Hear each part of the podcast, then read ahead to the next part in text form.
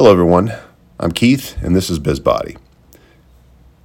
This is about a story of what happened earlier in my career versus um, some sort of just regular businessy, uh, exercisey thing. And, and I thought all of you would like to hear um, hear about this because it changed the way that I practiced.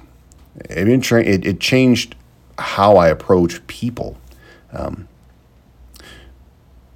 Way back when I first started coaching, I primarily worked with athletes, uh, professional athletes, youth athletes, and I went to school specifically for that. I went to school for advanced strength and conditioning. Um, I wanted to learn from the best. I wanted to learn about speed. I wanted to learn about strength. I wanted to learn about power, recovery methodology. I mean, you name it. I, I was, I was in it.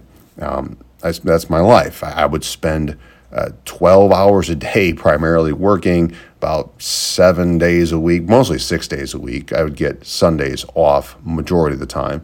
But, you know, Saturdays I'd still spend a majority of the time at the shop. And I lived only five minutes away from from our gym um, at the time. And what was interesting is we had this ramp-up period. Uh, the N F L Combine would come up, and, and um, the director of performance that I worked with, he built the structure that basically secured around ten percent of the N F L Combine. And we would we would train about one hundred ten N F L vets every single year. And I was in charge of the major league uh, development. So our major league uh, offseason and preseason started going up to like thirty to forty different pros. So we had a lot of professional athletes. And at the same time, we had our youth market, which would, you know, run around three o'clock. So the days were packed, and it's in at this point in time, it usually lasts around twelve weeks, so maybe about, you know, three months total is is this maybe two to three months total is is this period of time where it's just packed. So during this time, there was a doctor that came into our shop, a doctor, and he was in his fifties. The doctor wanted to be a cage fighter. I mean, here is this fifty-year-old, five-foot-nothing doctor that wanted to be a cage fighter because he recently was divorced, lost maybe about forty pounds uh, of uh, weight. I don't know of what, whether it's fat or muscle, doesn't matter.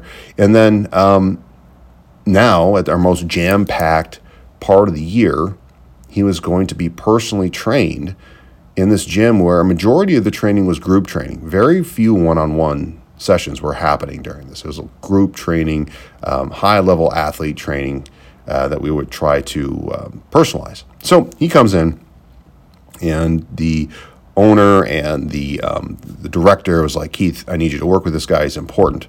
Um, can you work with him? Of course, I begrudgingly work with him. I'm like, oh, man, come on now. And at the time, not only was it combine time, but I was also going to massage therapy school uh, at night. So I'd work all day, and then I would go to massage therapy school at night and then come home and rinse and repeat. And on the weekends, I would do my practical. So I was burnt out and tired. So the combine rolls around. When the combine rolls around, our our, um, our director of performance would go to Indy, Indianapolis, where the N F L Combine is held. And I would stay and, not, and like hold down the fort for all of our pro day guys, guys that weren't invited to the pro, uh, to the combine, and and also work with our vets and make sure that everything was running smooth, smoothly because I was the associate director at that time of performance. So at the same time, do my one-on-one with this doctor. So as I'm going through all of my progressions and, and making sure I'm staying up because we also had a meal service as well to make sure everyone's covered with their meals, make sure that the that everything's running smoothly, I start to develop some knee pain. Well, that knee pain then started to um, go into swelling. I thought maybe I tore something. Uh, so I just kept on going through my normal daily routines, and now my knee started to ache. Yeah, I'm like, my kneecap ached. I couldn't kneel. I mean, my, my knee was getting more and more swollen. I'd wrap it. I was asking for um, some of my friends that were physios and, and uh, physical therapists to check and see if I tore something. And they're like, eh, there's nothing there. And my knee looked normal. So fast forward just a couple more days where I'm working with uh, this doctor. And of course, I'm tired. I'm exhausted, and um, And now I'm training him again with my bad attitude. And he looks, takes one look at my knee, and he's like, okay, you're you're coming with me. You're going to the clinic. I'm like, well, well what do you mean? I'm like, I got to get this checked out. He's like, no, you're coming to the clinic. That's infected. I'm like, well, I had no idea what he was talking about. So we go right away to his clinic, skip the session.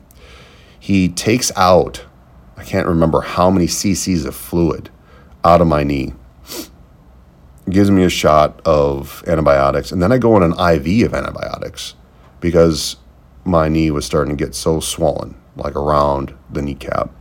And and he's like, if you wait any longer, that could go septic. That could that could affect your entire body, and there could be real problems. So he didn't even ask for any payment up front.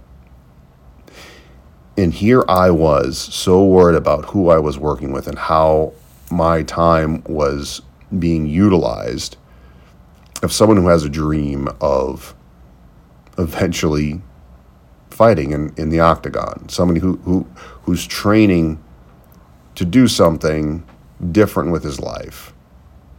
And yeah, there are expectations. Why was I getting in the way of that? Why was I so hell-bent on how I work with certain people rather than the people, identifying the people who are committed to wanting to do the work to get to where they want to go? And I was dead wrong in how I had my mindset. That was the moment that everything switched, where I was now committed into, into why was I excluding people rather than getting to know people, especially who I thought I was and who I, like what I could possibly do. Why did I think that I had to work with only athletes, or that athlete an athlete was a qualification of person and type of person that that was a, of a specific standard, rather than a person that wanted to elevate how they did things, what they did, how how they wanted to recover, where they viewed themselves in their life. It wasn't about being an athlete, just being a person who cares. And that's when I became a person who de- who deeply cared and looked for people who cared about themselves. So I, I don't know if this story helps you at all. Um, it completely shifted how I view the people that I work with, how I feel like I give to my service, and how I how I hold myself to a higher standard, higher level of accountability, accountability with the people that I serve, so that they know exactly what they get when they come in. They know the type of professional relationship that they're going to they're going to enter into when they're here, and they know how deeply I care about uh, the results uh, and how I view them as a person. So thank you guys so much for listening. Um, if there are people out there that um, that maybe you begrudgingly work with, think about why, and also think about you know how you fit into that equation, because there's two sides to that equation. You know, your context starts with me. Context context starts with you, and then it branches out. Because if there is no you, there is no context. Have an awesome day. I'll catch you next time.